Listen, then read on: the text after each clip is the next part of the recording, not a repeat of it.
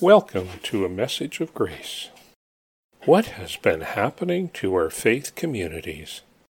In this podcast, Pastor Bruce Gelhorn discusses the trends in people's connections to faith groups and asks, how can we help those people to see God? Let's listen. Our first reading today is from the Old Testament prophet Jeremiah. This is the second of some eight times that we will hear from the prophet over the next two months. He was called by God to prophesy in 626 BC. You would have heard of his call last week.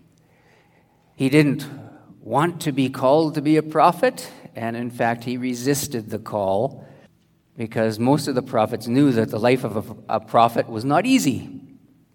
And so he resisted that call, but he heeds God's call. And this week, you will hear him calling the people to remember, to remember all that God has done for them, and to repent because they have forsaken God and they have put their trust in worthless things. Forsaken God and put their trust in worthless things. 2,600 years ago, and you think he's talking to us. We have forsaken God and put our trust in worthless things too. Let us listen. A reading from Jeremiah. Hear the word of the Lord, O house of Jacob, and all the families of the house of Israel. Thus says the Lord What wrong did your ancestors find in me that they went far from me, and went after worthless things, and became worthless themselves? They did not say, Where is the Lord who brought us up from the land of Egypt, who led us in the wilderness, in a land of deserts and pits? In a land of drought and deep darkness, in a land that no one passes through, where no one lives. I brought you into a plentiful land to eat its fruits and its good things. But when you entered, you defiled my land and made my heritage an abomination. The priests did not say, Where is the Lord? Those who handle the law did not know me. The rulers transgressed against me. The prophets prophesied by Baal and went after things that do not profit. Therefore, once more I accuse you, says the Lord, and I accuse your children's children. Cross the coasts of Cyprus and look. Send to Kedar and examine with care. See if there has ever been such a thing. Has a nation changed its gods, even though they are no gods? But my people have changed their glory for something that does not profit. Be appalled, O heavens, at this. Be shocked, be utterly desolate, says the Lord. For my people have committed two evils. They have forsaken me, the fountain of living water, and dug out cisterns for themselves, cracked cisterns that can hold no water. Hear what the Spirit is saying to the church. Thanks be to God. Our second reading is from the New Testament book of Hebrews. This book was written somewhere between 63 and 68 AD. And we're not sure exactly who wrote it. Uh, many people assume that it was the Apostle Paul, but biblical scholars who study styles of writing and that sort of thing uh, dispute whether Paul actually wrote this book. But nonetheless, the writer writes this book to the Hebrews, the Israelites, the children of God. And he uses the superiority of Christ to call them to grow in faith, which is what you would have heard two weeks ago. He uses the superiority of Christ to call them to grow in hope, which was the theme of last week's second reading from Hebrews. And this week, he uses the superiority of Christ to call them to grow in love. Let mutual love continue. do not neglect to show hospitality to strangers, for by doing that, some have entertained angels without knowing it. Let us listen. A reading from Hebrews. Let mutual love continue. Do not neglect to show hospitality to strangers, for by doing that, some have entertained angels without knowing it.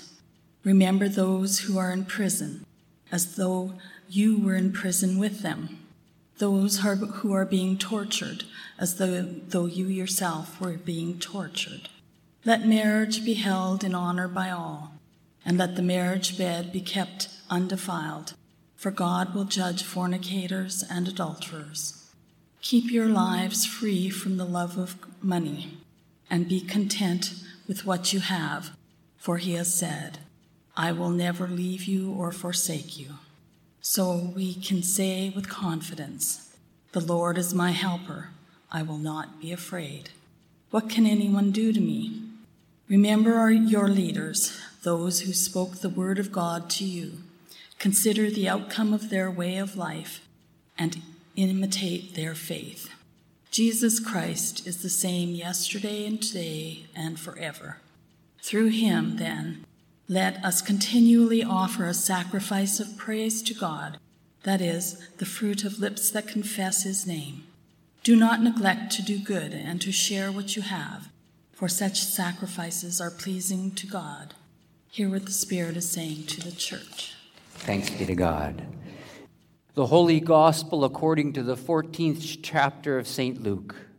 Glory to you, O Lord.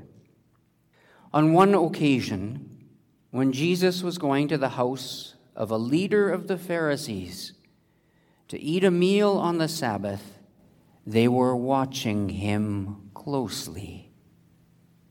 And when he noticed how the guests chose the places of honor, he told them a parable. When you are invited by someone to a wedding banquet, do not sit down in the place of honor, in case someone more distinguished than you has been invited by your host. And the host who invited both of you may come to you. Give this person your place. And then in disgrace, you would start to take the lowest place.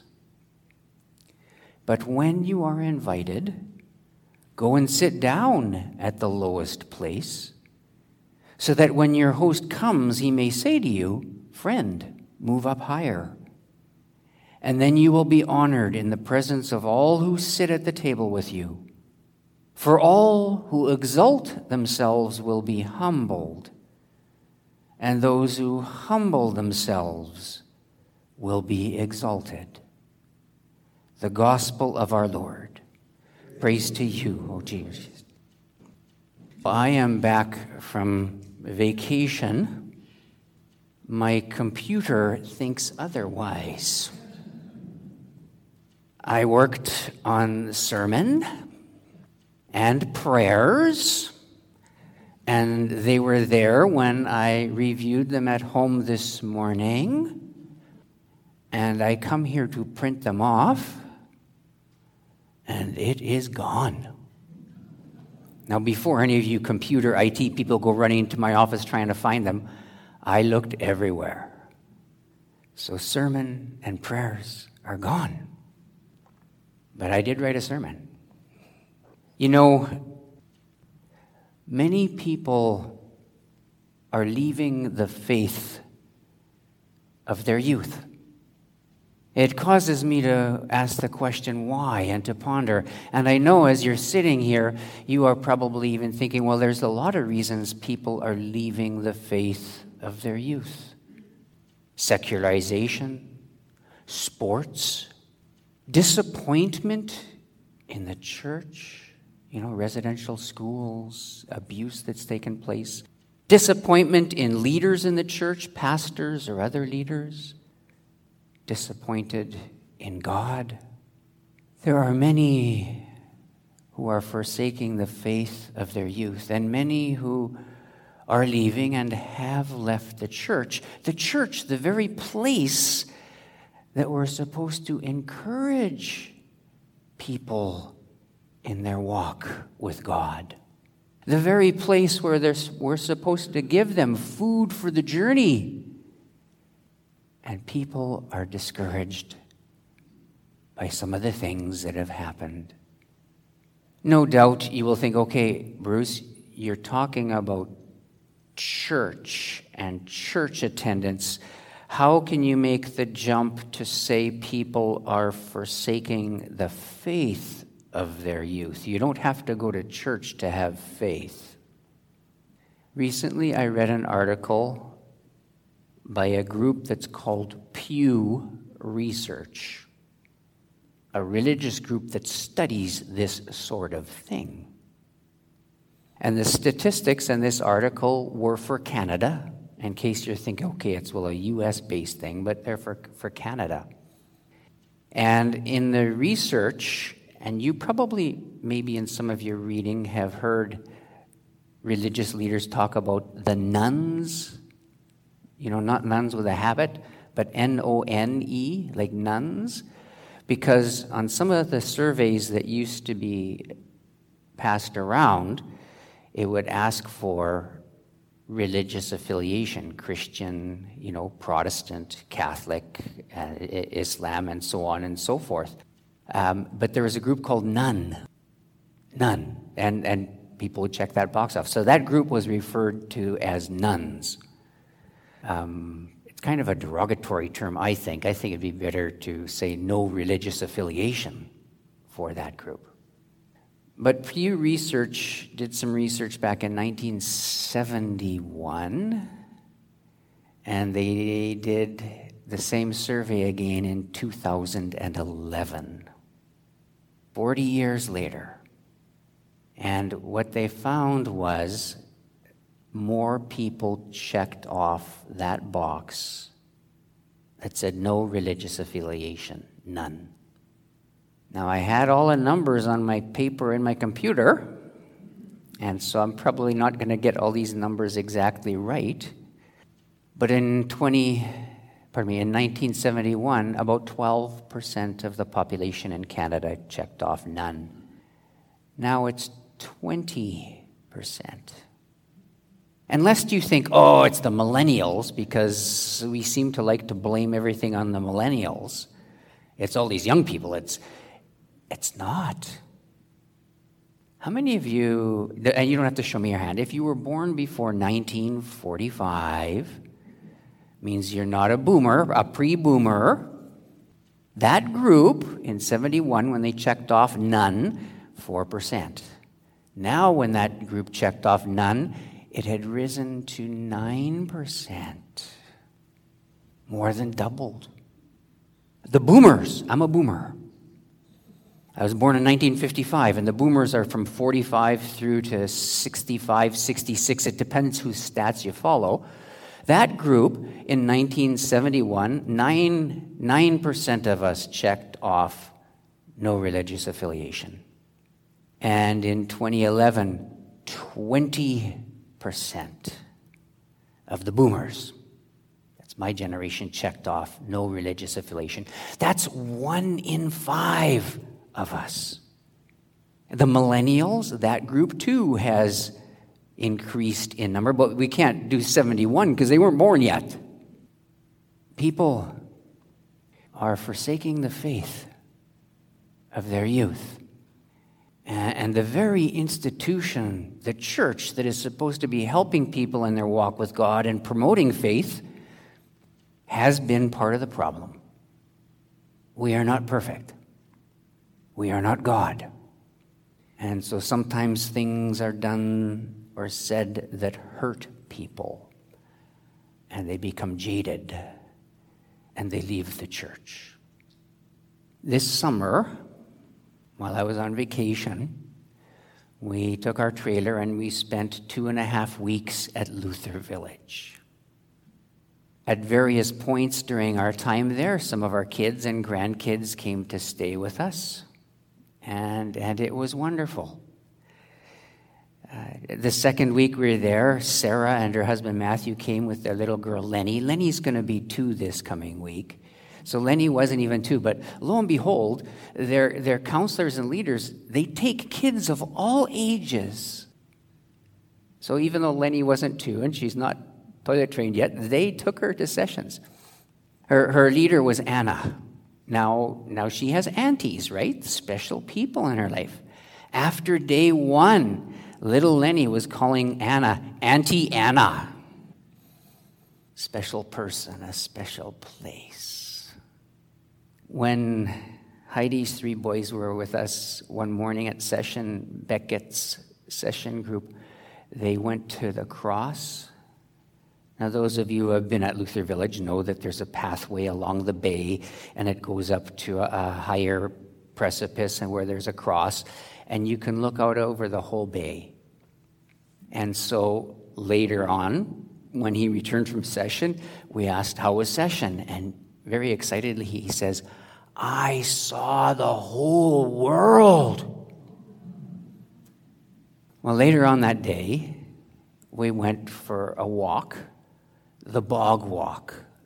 Those of you that are familiar with the village, you may know the bog walk. It's a little ways from the camp, and it's a walk that goes along a bog with all kinds of interesting vegetation. But beyond the bog, there's a, quite a, a rigorous trail that goes high up to, to almost a summit or to look out. And from that summit, you, you can look out and you can look down through the whole bay, down the first narrows to, what, to what's called Luther Rock, which is like about three or four kilometers away. And you can see the beginning of Blueberry Bay and the beginning of the other bay, and the second narrows that takes you to a hole in the wall where you go to Luther Village. And on the way back down from that walk, we asked, uh, one, uh, one of his aunties asked him, Beckett, what did you see? And he said, I saw God. I saw God. That's wonderful. At our church camp, at all church camps, we hope that our children would come back and say, I saw God. My hope and prayer for this place, for Grace Lutheran Church, is when our every Sunday attenders come and when our casual attenders and guests and visitors come, they would be able to leave here saying, I saw God, or I felt God, or I felt God's loving arms enfold me, or I felt God's Spirit in this place. And my prayer and hope is that that's not only for Grace Lutheran, but for every community of faith because we know the stats and we know what's going on around us. And we know that as a church, our role is to help people in their journey in faith, to help people see God. We want to build our ministry and the strength of this place so that when people come here, or that when people are touched by the ministry that we provide, because what we do is more than just Sunday mornings. Sunday morning is worship. Service is what happens from Sunday morning to Sunday morning. But that people who are encountered by our love in the world would say, I saw God. So as we journey in faith, I would encourage you to come next Sunday and to work with us because the job of the church is to help people grow in faith. Amen. May the peace of God, which passes all understanding, keep your hearts and minds in Christ Jesus. Amen. Thank you for listening to A Message of Grace. If you would like more information on our congregation and how we can be of service to you, please visit our website at www www.gracelutheran.ca or check us out on Facebook. Peace be with you.